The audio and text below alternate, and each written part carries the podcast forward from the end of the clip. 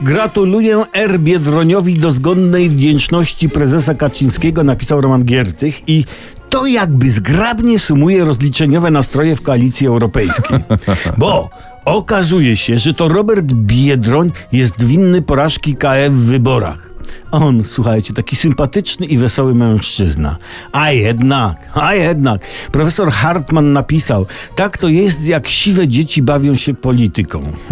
Ktoś dodał, najsmutniejsze jest to, że gdyby nie jeden narcyz, moglibyśmy już teraz pogonić PiS.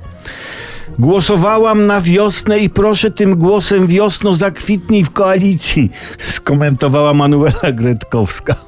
Piękne. I dodała, nie zagłosuję na Biedronia jesienią, chyba że połączy się z koalicją. To kurde jakaś pułapka logiczna, nie? No to po cholerę było głosować na Biedronia teraz, no.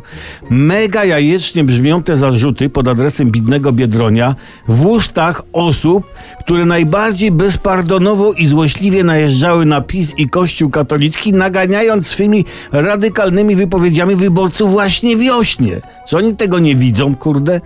No ale mądry Polak po szkodzie. Pojawiło się po stronie Koalicji Europejskiej coś w rodzaju recepty. Na przykład, kto pozyska centrum, ten wygra jesień. Super. Przegramy jesienią, o ile nie nastąpi radykalna zmiana po stronie opozycji. Genialne. I ja mam dla opozycji pomysł takiej radykalnej, zwycięskiej zmiany. Otóż napis głosowały wsie i małe miasteczka, nie? I małe miasta.